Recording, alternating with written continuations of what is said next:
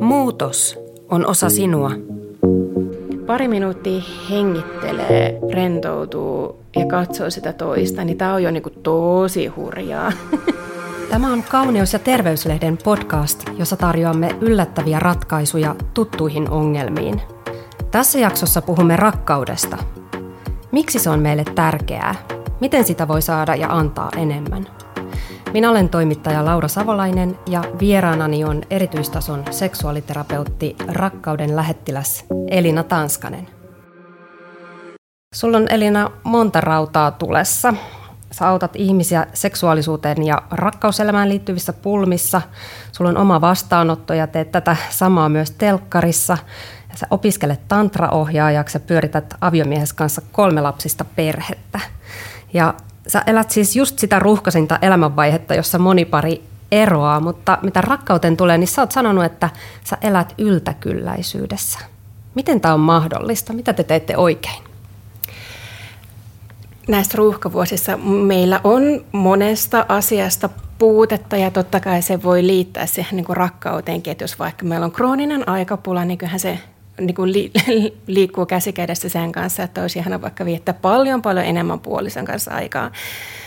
Mä veikkaan, että meitä yhdistää semmoinen rakkaudellinen maailmankatsomus ja tässä on paljon semmoista, joka tulee jotenkin aika luonnostaan. Ja toki tämä mun työ vaikuttaa siihen, että mä aidosti pidän rakkautta tärkeänä asia, asiana ja ohjaan ihmisiä eri tavoin, jaan ajatuksia heidän kanssaan, niin kuin tutkin työni kautta sitä, niin siis siinä on paljon semmoista, joka tulee luonnostaan, kun rakkautta pitää tärkeimpänä arvona, jolloin moni valinta, moni, siihen tulee semmoista niin kuin hyvää automaatiota, vaikka toisen huomioimista, tai jos näin, tässä on paljon, mä tiedän, että alkaa ihmisellä varmaan valuu jo siirappi niin kuin tässä, tässä kohti, mutta sitä se on semmoista niin kuin toisen, toisen niin kuin niiden mikrohetkien, mikrotekemisten huomioista, koska ei, niin kuin, juu, en muista, en, en saa joka päivä kukkia tai serenaadeja, enkä myöskään niitä todellakaan anna, mutta ne on asioita, jotka vie oikeasti niin kuin siis reilusti alle minuutin. Puhutaan niin kuin sekunneista tavallaan, että miten sä katot toista tai miten sä sanot tai miten sä kiität. Mähän sanon varmaan mä rakastan sua lukuisia kertoja päivässä ja saan, saan sitä myöskin kuulla. Se on aika luontevaa, mä sanon sitä myöskin lapsille. Uh, ehdottomasti vanhemman rakkaus on erilaista kuin mun rakkaus puolisoon totta kai, mutta jotenkin semmoista, että se rakkaus, siitä puhuminen ja, ja sen näyttäminen ja, ja sen saaminen, se on semmoista niin jotenkin luontevaa, vähän niin kuin ilmaa, mitä hengittää. Ja totta kai just, että Monesti kun vastaanottotyössä esimerkiksi ihmiset saattaa jakaa semmoista, että kyllä mä näitä asioita ajattelen. Mä ajattelen, että sä oot ihana, mä ajattelen, että ö, mä oon kiitollinen susta, mä ajattelen, että mä arvostan sua, mutta sitten ei tule sanoneeksi niitä. sitten kyllä on monia asioita, joissa suutarelapsen kengät on vähän niin kuin löysät tai kiristävät, mutta ehkä tässä asiassa mä toivon, että vedän ainakin kohtuullisesti. No tämä rakkaus näkyy teidän elämässä jotenkin kauhean kokonaisvaltaisesti. Sä kerroit, että sun lapsen elämänkatsomustiedon läksynä oli kertoa, mihin teidän perhe uskoo. Ja sä kehotit lasta vastaamaan, että teidän perhe uskoo rakkauteen. Mitä tämä ihan käytännössä tarkoittaa ja miten sä määrittelet rakkauden? Rakkaudestahan on monia määritelmiä ja mä mielelläni puhun siitä hirveän universaalisti ja laaja-alaisesti. Ja ehkä semmoiset sanat, mitkä mulle nyt tulee mieleen, on se, että se on niinku syvää kiintymystä. Se liittyy lämpöä, myötätuntoa, välittämistä, kaikki tämän tyyppisiä tekijöitä. Ja sitten tietenkin, koska niinku se, että, että niinku rakkaus voi kohdistua henkilöön tai asiaan, niin se vaihtelee sen mukaan. Mulle yksi semmoinen tärkeä käsite on rakkaudellisuus, eli semmoinen, että rakkaudesta käsin toimiminen. Ja on yksi semmoinen vanha self-help, se on varmaan, mua harmittaa, että mä en tiedä, jonnekin mä veikkaan, että se menee buddhismin tontille, mutta että tämmöinen, että toimiiko pelosta vai rakkaudesta käsin, niin yksi näkökulma on se, että kun toimii rakkaudesta käsin, niin se, on, se, on, se voi olla niin kuin lukuisia eri asioita, mutta sen takia jotenkin mun mielestä on niin kuin hyvä jotenkin pohtia, että mikä on se niin kuin rakkaudellinen taiko tässä kohtaa.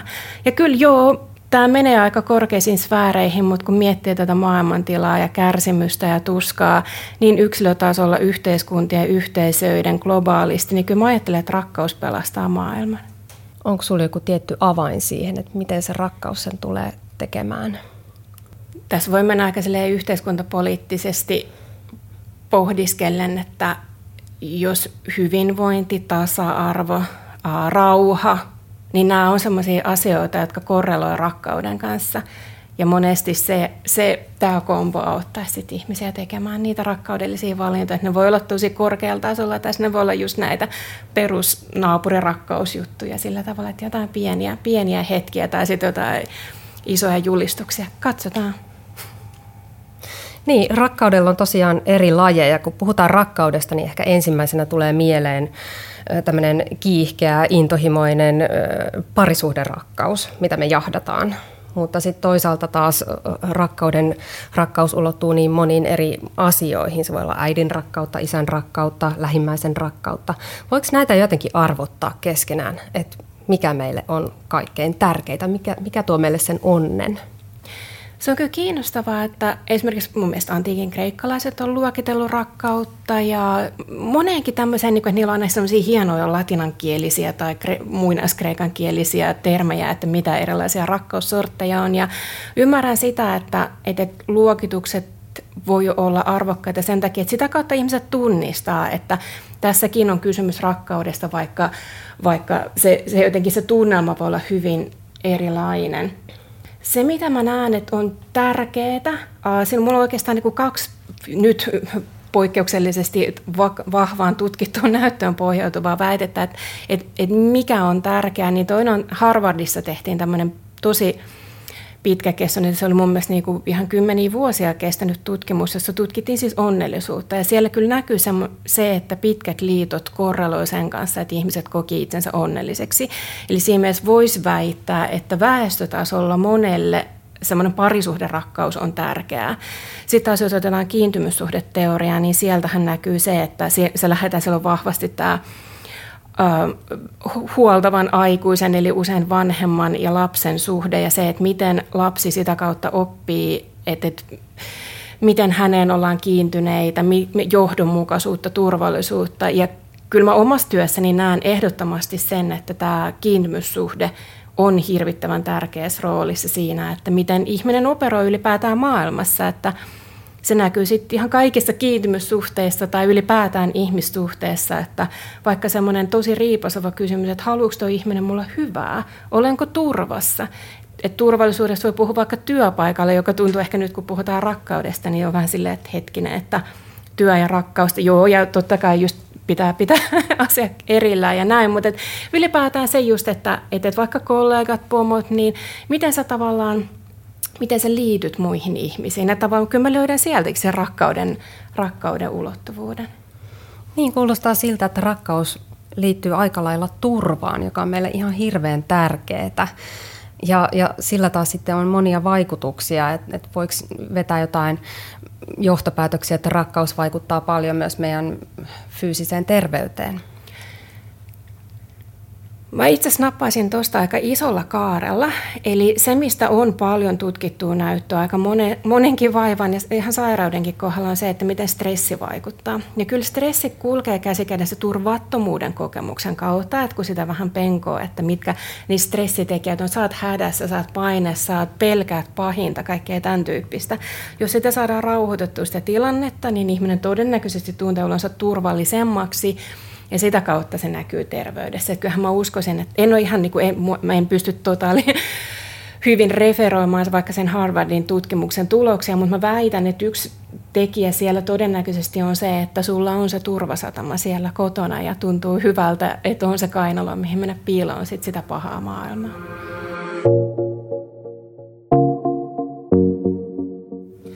No, jotta me päästäisiin tuohon tilaan, että on puoliso ja perhe, joka uskoo rakkauteen, on ekas kannattava sopivia ehdokkaita ja ehkä käytävä kiusallisilla treffeillä ja heittäydyttävä ja, ja, ja uudestaan yritettävä.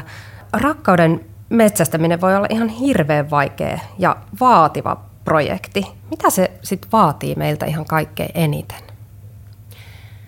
Yllättävän moni ei ole kahden tarkkaan tullut miettineeksi sitä, että mitä he etsii ja mitä haluaa ja mitä he toivoo suhteelle. Kyllä mä kehotan sitä, että pysähtyy pohtimaan, että, että, että jotkut jotenkin saattaa sanottaa sitä sillä, että joku ja jotain ja, ja jotenkin se on semmoista epämääräistä, että sekin vaatii kyllä sellaisia rohkeita askeleita pysähtyä tutkailemaan sitä ja voi miettiä omaa elämän historiansa ja omaa parisuhdehistoriaansa. Sitten toinen semmoinen jännä jopa vähän paradoksi, siitä on, siitä on nyt jo kauan ja en ole sitä ensimmäistä tietokirjaa niin aikoihin lukenut. Voi olla, että kirjoittaisin sen mahdollisesti tässä kohti totaalisesti eri lailla, mutta, mutta tota, ai, siis tästä oikeasti ei nyt tuhat vuotta, mutta tuntuu siltä, niin kirjoitin semmoisen kirjan kuin, että kuinka löytää se oikea pitää samalla hauskaa. Ja ehkä se nimi jossain määrin, no silloin niin pysähdyin sen paradoksin äärelle, että, että, että mitä se etsiminen on, mitä se löy, niin löytäminen on, kun me puhutaan paljon niin kumppanin etsimisestä ja sitten, että miten kannattaisi etsiä. Ja paljon on niin semmoista ihan, ihan niin arkikeskusteluissakin ihmiset pallottelee just sitä, että, että et, et mikä on, niin kuin, saako, saako olla kuinka päämäärätietoinen, koska se lipsahtaa vaikka epätoivoisuuden puolelle. Ja mikä on niin kuin, tavallaan se hieno tasapaino sen suhteen, että et, et, uh, on jossain määrin tyytyväinen elämässä, on jossain määrin kivaa. Tavallaan se, että et, et on myös muuta elämässä, en, en todellakaan väitä, että omassa elämässä pitäisi olla kaikki täydellisesti, saa todella haluta niin löytää sen kumppanin, mutta jotenkin se, ehkä mulla oli joku viisauden juju jo siinä, kun mä mietin sitä, että kannattaa siinä samalla pitää hauskaa, mitä ikinä se tarkoittaa. Sen ei tarvitse tarkoittaa mitään bilettämistä, vaan se voi olla mitä tahansa mielekästä, niin kuin semmoista sielua kohottavaa tekemistä. Mutta mä ajattelen, että se ehkä hyvässä, hyvällä tavalla antaa semmoista tasapainoa sille etsimiselle, joka sitten taas voi niin kuin maksaa itsensä takaisin sillä, että niin kuin kohtaakin sen ihmisen ja jo, kyllä juu käy paljon sitä, että, että, että sit siihen törmää jossain, jossain semmoisessa kohtaa, missä se ei olekaan omasta mielestä ollut todennäköistä. Jos sitten puhutaan vielä ominaisuuksista, niin, niin mitä se niin kuin vaatii? Että okei, että me voidaan löytää se oikea vähän niin kuin sattumalta, tai sitten voihan siinä taustalla olla joku pidempi etsimisprosessikin, jonka seurauksena sitten löytyy itselle puoliso, mutta, mutta mitä se oikeasti vaatii? Mä itse jotenkin ajattelen, että se vaatii ihan hirveästi pokkaa ja rohkeutta. Tuossa aikaisemmin puhuttiin just siis turvallisuudesta, ja se me ei ihan syyttä suotta puhuta, säkin käytit äsken sitä sanaa rohkeus. Ja tavallaan se, että jos sulla on riittävä taso semmoista niin hyvää perusturvallisuutta sisimmässä, niin sä saat sitä kautta rohkeutta vaikka lähestyä ihmisiä tai, tai uh, jotenkin sille, että kun tulee, kun tulee pakkeja, niin ne ei välttämättä romahduta ihan sun koko maailman. Ne saa tuntua tosi pahalta, mä en sitä kiistä laisinkaan. Mutta tavallaan se tietty leveli sitä sisäistä turvallisuutta antaa sitä rohkeutta uh, operoida siellä potentiaalisen rakkauden maailmassa – ja jotenkin semmoisia, niin että ettei, ettei niin se vaikka käsitys itsestä horju ihan totaalisesti. Ja ylipäätään se, että pitää itseään niin kohtalaisen okona tyyppinä. Että jälleen tänne ei tarvitse olla niin kaakossa. Että, että nyt, kun puhutaan nykyään itsensä kanssa työskentelystä, niin monesti ne vaatimukset silläkin tontilla ihan semmoisia, että pitää rakastaa itseään, pitää sitä ja pitää tätä ihan kuin, niin kuin tavallaan jotenkin kelluisi jossain semmoisessa silleen, että vitsi, mä oon maailman ihania, niin kuin ei haittaa yhtään, että ihminen, johon mä oon ihastunut, ei tykkääkään musta, koska siis, kyllähän me puhutaan siis sydän suruista ja se on tosi riipasevaa silloin, kun, silloin, kun sattuu tosi paljon, mutta tavallaan se, että kuitenkin, että siellä on joku semmoinen pohja, että sitten sit palautuu kohtuullisessa ajassa ja, ja jotenkin ei ihan niin kuin totaalisesti murskaannu. Niin, maailma voi olla aika vaativa myös tässäkin suhteessa, mutta miten sitten pystyisi kehittymään, koska osalle meistä tällaiset toisten ihmisten lähestymiset on ihan hirvittävän vaikea paikka. Ei kerta kaikkiaan riitä rohkeus. Niin voiko sinä jotenkin sitten kehittyä psyykkaamalla itseään? Ehdottomasti voi kehittyä, kun jaoit sitä, että on niin kuin hirvittävän vaikea lähestyä, niin kyllä mä lähtisin siitä, että että että että ihan ottaa sen otetaan nyt pedagogiasta tämä käsite kuin lähikehityksen vyöhyke. Eli mä en suosittele sitä, että rysäyttää niin kuin todella rajusti sinne niin kuin epämukavuusalueen toiseen päähän, koska sitä kutsutaan epämukavuusalueeksi ihan niin kuin oikeasta syystä. Et, ja, ja tavallaan se, että jos kovasti niin kuin jännittää ja ahdistuu ja, ja jotenkin niin kuin sitä kautta, niin se ei välttämättä tee hyvää, mutta sitten voi ottaa ihan pikkiriikkisiä askelia. Tavallaan miettiä sitä, että mitä kohti mä haluaisin mennä ja lähteä sillä tavalla, että se voi olla niin kuin askelta ja puolikas askel. Ja voi olla, että sitten jollekulle muulle se askeleen ottaminen olisi ihan semmoinen, no eihän tässä mitään. Että mä sitten mä vaan sanoin silleen, että hei, että lähdetkö kahville tai mitä ikinä. Mutta sitten tavallaan se, että itselle niin se, että se voi olla jopa jonkun tiedät jonkun ihanan tyypin, niin sitten vaikka jo niinku sen niinku muikkaaminen jossain tai mitä ikinä. Että semmoisia niinku pieniä askeleita, mutta tavallaan kunhan, kunhan jotenkin tutkii itse, että miten niinku itselle se suunta olisi, olisi siihen, sitä kohti, mitä itse toivoo. Usein kuulee sanottavan, että ensin pitäisi oppia rakastamaan itseä, jotta voi rakastaa muita. Mutta sä oot tässä eri mieltä. Miksi? Sanon vielä sen, että, että tiedän, että en ole suinkaan ainoa, joka on eri mieltä. Että tuossa on niinku kaksi, että se vähän riippuu, että missä kontekstissa tota nykyään käytetään, koska osittain mä kuulen siinä semmoista vaativuutta ja perfektionismia, mikä on nykyään niinku ajan hengelle hirmu tavallista.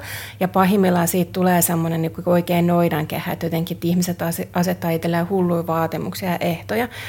Sitten samaan aikaan voi olla, että, riippu, että jonkun suusta sanottuna toi voi olla sitä, mitä tuossa aikaisemmin puhuttiin, siitä turvallisuuden tunteesta.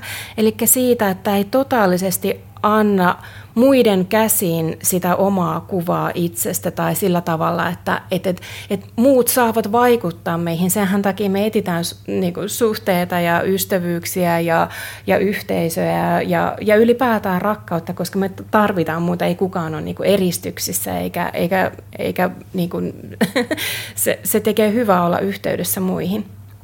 Mutta tosiaan niinku se, että et, et sulla on niinku joku pieni tatsi siihen, että niinku semmoisen niinku omaa arvostusta, omaa luottamusta, mutta sen ei tarvi olla noin jyrkkä kuin se, että ensiksi pitää rakastaa itseä. Kun mä oon aina välin, että mistä on niinku ne verikokeet tai joku ihme monivalintakysymykset, jos niinku se, no nyt rakastat sitten itseäsi riittävästi. Kun, nyt olen valmis. Juuri näin, juuri me puhutaan kauhean semmoisella niinku siis ehtojen raskauttamalla kielellä, kun oikeasti ne vaihtelee niin, niinku siis lähtee nyt, niinku, että että onko niinku maanantai-aamu vai lauantai-ilta vai niinku, mitä sulle kuuluu ylipäätään, kun me ollaan niinku hyvässä ja haastavassa niin kompleksisia olentoja.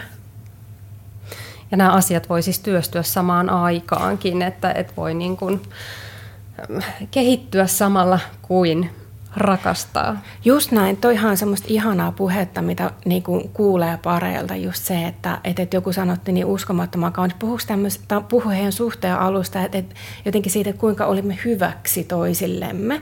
Eli tavallaan se, että kun on siinä niin kuin intiimissä vuorovaikutuksessa toisen kanssa, niin se rakkaus ja se, miten hän näkee sut, niin siis sehän on semmoista, että sä jotenkin tavallaan sisäistät sen toisen katseen avulla. Siitä, että tämähän tapahtuu myös vanhempien ja lasten välillä tavallaan se, että, että se vanhemman usko ja luottamus siihen lapseen ja, ja jotenkin se, se niin kuin, välillä se on ihailua ja välillä se on kannustusta ja kaikkea niin kuin tämän tyyppistä, niin kyllä me tarvitaan sen toisen ihmisen katse siihen jotta me voidaan nähdä asioita itsestämme. Ja samaan aikaan totta kai se, että me näemme asioita itsessämme, niin se auttaa sitä toista näkemään niitä. Että nämä tosiaan mikään, että tässä ei ole tosiaan mitään sellaista protokollaa, miten pitäisi, vaan nämä kaikki menee hienolla tavalla niin kuin just rinnakkain ja limittää lomittaa. No jos tämä rakkauden löytäminen on oma taitolajinsa, niin myös rakastamisessa on omat vaikeutensa. Kumpi näistä lopulta vaatii enemmän uskallusta? Rakastuminen vai rakastaminen? Ehdottomasti rakastaminen. Ehdottomasti. Siis se on vitsikästä, kun leffat aina loppuu. Se happy end on niin kuin siinä kohti, että kun ne on just ehkä välillä just oikein kliseisesti vaikka mennyt naimisiin tai, tai löytänyt toisensa ja aurinko nousee tai laskee tai näin. Sitten on ihan silleen, että voi että, tuosta vasta alkaa. Miksi se on näin? Mikä siinä rakastamisessa on niin vaikeaa? Tuohon voi ottaa niin monta näkökulmaa, mutta että kyllähän rakastumiseen liittyy. Me ihan syystä puhutaan huumasta tai siitä, että jotenkin mä muistan, että minä ja mun puolisoni, meille vitsailtiin siitä, että me elettiin semmoisessa vaaleanpunaisessa kuplassa. Ja se on, se on ihanaa ja siitä, siitä kannattaa nauttia niin todella niin kuin väkevästi, että silloin kun se, se hetki on päällä, mutta sitten se jotenkin se, että kun sen toisen alkaa tuntea paremmin. Ja just ihmiset puhuu arkikielellä, puhutaan niin kuin arkistumisesta ja kaikesta niin kuin tämän tyyppisistä asioista. Me kyllä tunnistetaan aika helposti se, että koska rakastumisesta tulee rakastamista, niin siitä rakastamisesta tulee, tulee sitä me käytetään, tässä on monta, monta kulmaa, puhutaan niin kuin siitä just tahtamisesta tai valitsemisesta, että siitä tulee tietoisempaa ja jotenkin semmoista, se, mutta kyllä se, niin kuin ne, se niin kuin siitä tulee semmoista niin advanced level hommaa kaikkinensa, koska se uutuuden viehätys ja huuma ja kaikki semmoiset ihanat, niin kuin, se, mikä niin kuin, josta kannattaa nauttia, toistan tämän edelleenkin, mutta että se niin kuin karisee siitä pikkuhiljaa, niin sitten siitä tulee semmoista. Mä, mä en, paljonhan puhutaan niin kuin työn tekemisestä ja mä en niin kuin kuule sitä työsanan käyttämistä niin kuin hirmu pahana, mutta että, että jotenkin semmoista, siitä tulee semmoista niin kuin tietoisempaa ja, ja jotenkin niin kuin se kiteytyy semmoista niin kuin rakastavien valintojen tekemiseen. Niin, että se jotenkin niin kuin, sä joudut enemmän kiinnittämään siihen huomiota siinä rakastamisvaiheessa, jotta se rakkaus säilyy. Öö, mutta sitten taas siinä rakastumisvaiheessa se tulee ikään kuin annettuna. Toi on esimerkiksi yksi näkökulma. Nyt kun sanoit ton, niin mä huomaan, kun tässä mä koko ajan niin askartelen sitä just sitä, että et, et, et, et miksi se sitten on haastavampaa. Yksihän, niin kuin, että nyt ihan niin tahalla, niin se onhan sen siihen muurhaispesään, että et, et meillähän on niin kuin kulttuurisesti erilaisia rakkauskäsityksiä ja, ja me toistaiseksi toki niin kuin suhteet on yhä monimuotoisempia ja harva on harva on niin kuin ihan ensirakkautensa kanssa mitenkään niin kuin hautaan saakka. Että, et, et, Mutta kyllä mä koen, että, me niin kuin, että meillä on semmoista niin kuin pitkän rakkaussuhteen ihannoimista. Ja ehkä se yksi semmoinen niin aivotutkimus, kun se on kehittynyt viime vuosina tosi paljon, niin on ke- tutkittu siis sekä vasta rakastuneiden aivoja, jotka vaikuttaa ihan siltä, että heillä olisi tämmöinen niin obsessiivis-kompulsiivinen häiriö. Ja siis sehän on silleen, että sä et nuku, etkä syö, etkä hoida töitä, se näin päin pois. Ja se, ei ole, niin kuin, se, se on aika kuormittava olotila, vaikka olo olisikin ihan ekstaattinen. Ja sitten tosi kiinnostavaa on se, että kun tutkittiin tämmöisten pitkään yhdessä olleiden parien aivoja siten, he katsoivat toistensa kuvia ja olivat raportoineet siis, että kokevat edelleen syvää rakkautta toista kohtaan, niin siellä aktivoitu osittain samat aivoalueet ja sitten siellä aktivoitu sellaiset aivoalueet, joissa oli tämmöistä niin seesteyttä ja tyynäyttä. Niin tavallaan se, että miten nautit, miten pidät kiinni semmoisesta, mikä ei ole niin kokoaikaista ilotulitusta, vaan semmoista niin kuin hyvää, syvää kiintymystä – koska kyllähän me vähän niin kuin eletään kanssa semmoisessa maailmassa, että koko ajan pitäisi tuntua silleen hirmurajusti asioita. Ja, ja tosiaan mielelläni puhun tämmöisestä high intensity feelingsien kyseenalaistamisesta, koska jotkut saattavat kaivata kovastikin sitä, että kovasti tuntuisi koko aika ja sitten tavallaan se arkipäiväinen rakkaus on semmoista paljon niin kuin hienosyisempää.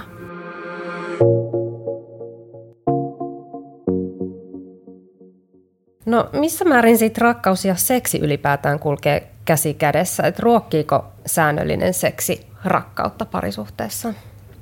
Näin seksuaaliterapeuttina mä aina korostan sitä, että, että seksi ja seksuaalisuus saa merkitä eri ihmiselle eri kohdissa eri asioita ja, ja se mitä nyt sanon, niin se ei ole mitenkään niin kuin yleistettävissä tai edes niin kuin väestötasollakaan.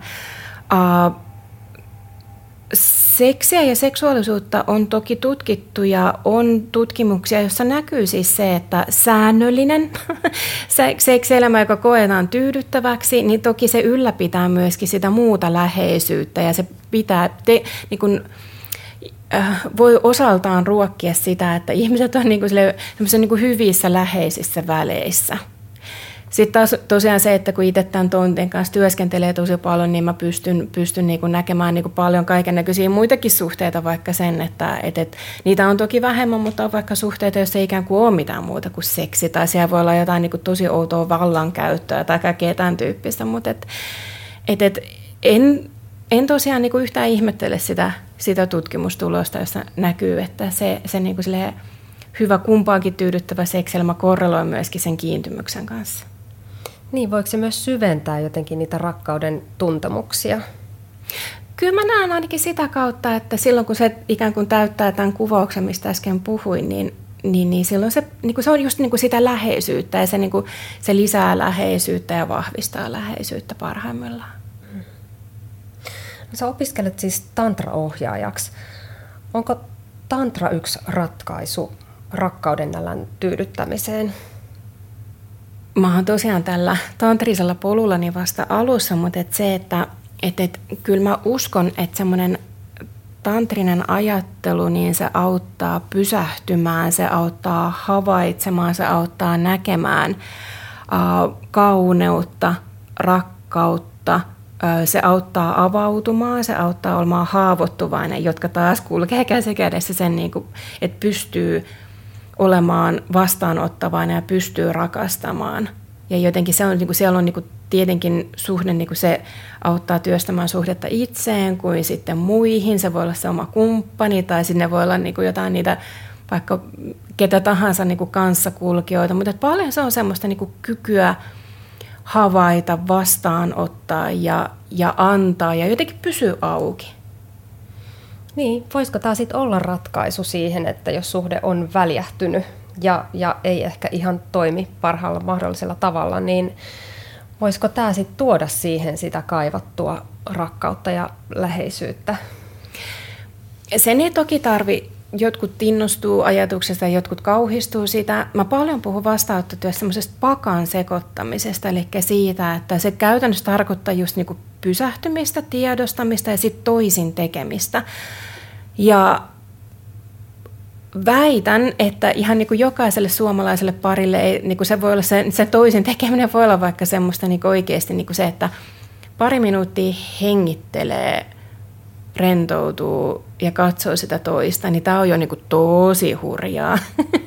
Eikä sitä tarvi antaa, sen, sitä ei tarvitse sanoa miksikään niinku tantriseksi harjoituksi. Sitä voi sanoa ihan niinku millä tahansa näin, mutta se on kuitenkin, se voi olla, sitä kuulostaa tosi pöhköltä, että mä sanon, että se on hurjaa, mutta siis vaikka tämän, jotain tämän tyyppistä annan paljon niin kuin kotitehtäväksi, sitten on ne ihmiset, jotka tekee ne harjoitukset, ja sitten on ne ihmiset, jotka tavallaan niin kuin se, jotenkin se, se niin kuin tuntuu jotenkin vaikealta ja se on niin kuin oikeasti pelottaa, vaikka oltaisiin oltu kuinka pitkään yhdessä. Ja mä ymmärrän sitä hyvin, niin sen takia tosiaan se pakan sekoittaminen, sen ei tarvi olla mitään, että lähdetään jonnekin tantrafestareille tai viikoretriittiin tai, tai jotain niin kuin tämän tyyppistä, vaan se, että silloin jos se on siellä arjessa, mitä ikinä se onkaan, niin se, se riittää ja se on varmasti yksi tärkeimpiä asioita.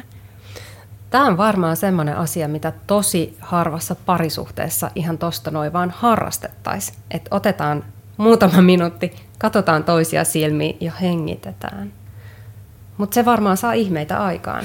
Joo, ja joskus joku, ihan siis tämä just tämä kädestä, vaikka kädestä pitäminen, siis se, että sä tietoisesti otat toista kädestä, niin se voi olla superintiimi ja super, super niin kuin jopa erottinen kokemus versus se, että teillä voi olla jotain semmoista, mikä ikään kuin te laskette seksiksi ja sitten siinä taas saatetaan olla hyvin semmoisessa, niin kuin, niin kuin, että se yhteys on katki ja mikään ei tunnu miltään. Kun parisuhteessa on kriisi, niin puolisot herkästi syyttää siitä kriisistä toisiaan.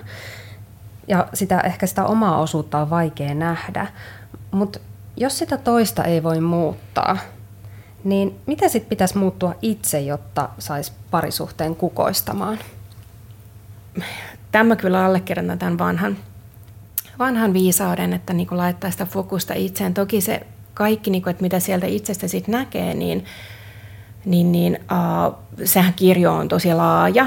Ja nyt kun tässä puhutaan rakkaudesta, niin yksi mikä mulla herää, että monesti kun ihmiset jotenkin haluaa tosiaan kun on motivoitunut siihen, että mä, nyt mä lähden muuttumaan, niin lähtee jotenkin semmoisen, nyt mä niinku oikein, nyt mä oikein niinku laitan itteni kuriin ja nyt oikein niinku siis pakotan itteni johonkin. Mutta kyllä mä suosittelen, että niihin muutosprosesseihin lähdetään rakkaudella. Et sen sijaan, että on kurin palautus, on niinku hyvän palautus tai, tai jotenkin niinku miettii Mä väitän, että aika moni, no otetaan nyt vaikka just nämä ruuhkavuodet, missä puhuttiin aikaisemmin, niin tavallaan semmoisia, mitkä on semmoisia rakkaudellisia tekoja itseni kohtaan, että, mitä mä vo, että kuinka mä voin ylipäätään ja jotenkin semmoisen, niin kuin, semmoisen niin kuin lempeän ja myötätuntoisen lähestymisen kautta lähtee just siitä, että miten, miten mä niin kuin voisin paremmin.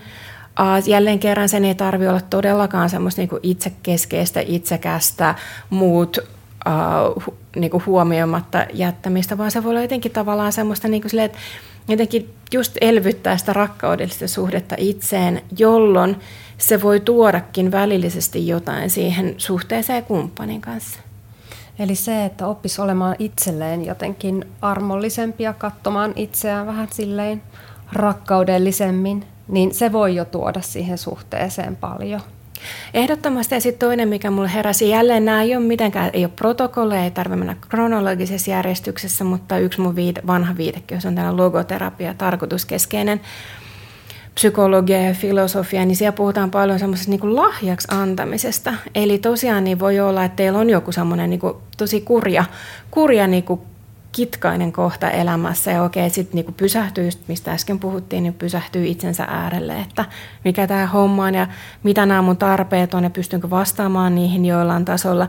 Ja sitten samaan aikaan kyllä mä suosittelen sitä, että kunhan sillä ei tee rajusti itseään vastaan, niin antamaan semmoisia rakkaudellisia lahjoja sille kumppanille. Että todennäköisesti kun toisen tuntee tosi hyvin, niin tietää, että, että, että mitä hän mahdollisesti tarvii, toivoo, mistä, mitä arvostaa, kaikkea tämän tyyppisistä. Kokea semmoisia niin antaa pieniä lahjoja. Lahjaahan liittyy just se, että et, et, et se, ei, se sit, ei anna sitä velaksi tai jotenkin laskea, vaan se lähtee aidosti siitä rakkaudesta sitä, sitä toista kohtaan. Niin en tosiaan väitä, että mulla ei ole mitään kristallipalloa, mutta se voi laittaa ainakin jotain liikkeelle. Vähintään se on sitä pakan sekoitusta. Että jos on nalkuttanut ja valittanut ja niin kuin vääntänyt sen toisen kanssa muutaman vuoden, niin sitten jos kokeileekin hyvällä, niin never know, mitä tapahtuu. No ladataanko näihin parisuhteisiin sitten liikaa odotuksia?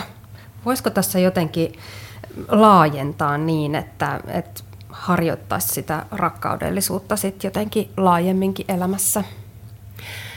Mä oon vahvasti sitä mieltä, että yksi haaste nykyparisuhteessa on se, että sieltä puolisolta odotetaan, että hänen odotetaan olevan kaikki niin kuin hyvä vanhempi ja hyvä arjen tiimiläinen, hyvä ystävä, paras ystävä, kuuma rakastaja, terapeutti, mentor, kaiken näköistä, että siihen saatetaan ladata ihan hurjasti. Ja kukaan, kun me ollaan kaikki vain ihmisiä, niin kukaan ei voi täyttää sun kaikkia odotuksia, niin sen takia just se, mitä usein puhutaan siitä, että on hyvä pitää ystävyyssuhteista huolta, että on hyvä, että on niin muita ihmissuhteita ylipäätään elämässä. Sinänsä mä ymmärrän tätä, koska nykyparisuhteet on ollut vasta ehkä muutama vuosikymmenen tässä, tässä tilanteessa, että, että tämä yhteiskunnallinen kehitys on lähtenyt siitä, että kun meillä ei ole onneksi enää väestötasolla tämmöisiä sosiaalisia tai taloudellisia pakkoja olla jonkun kanssa, niin sen takia se, että koetaan rakkautta ja on hyvä olla sen kumppanin kanssa, niin se on noussut tosi ison arvoon. Ja näin saakin olla, kunhan pysyy tarkkana sen suhteen, ettei odota ihan kohtuuttomia. Tämä oli Kauneus- ja terveyslehden podcast, jossa tarjoamme yllättäviä ratkaisuja tuttuihin ongelmiin. Kuuntele ja voi paremmin.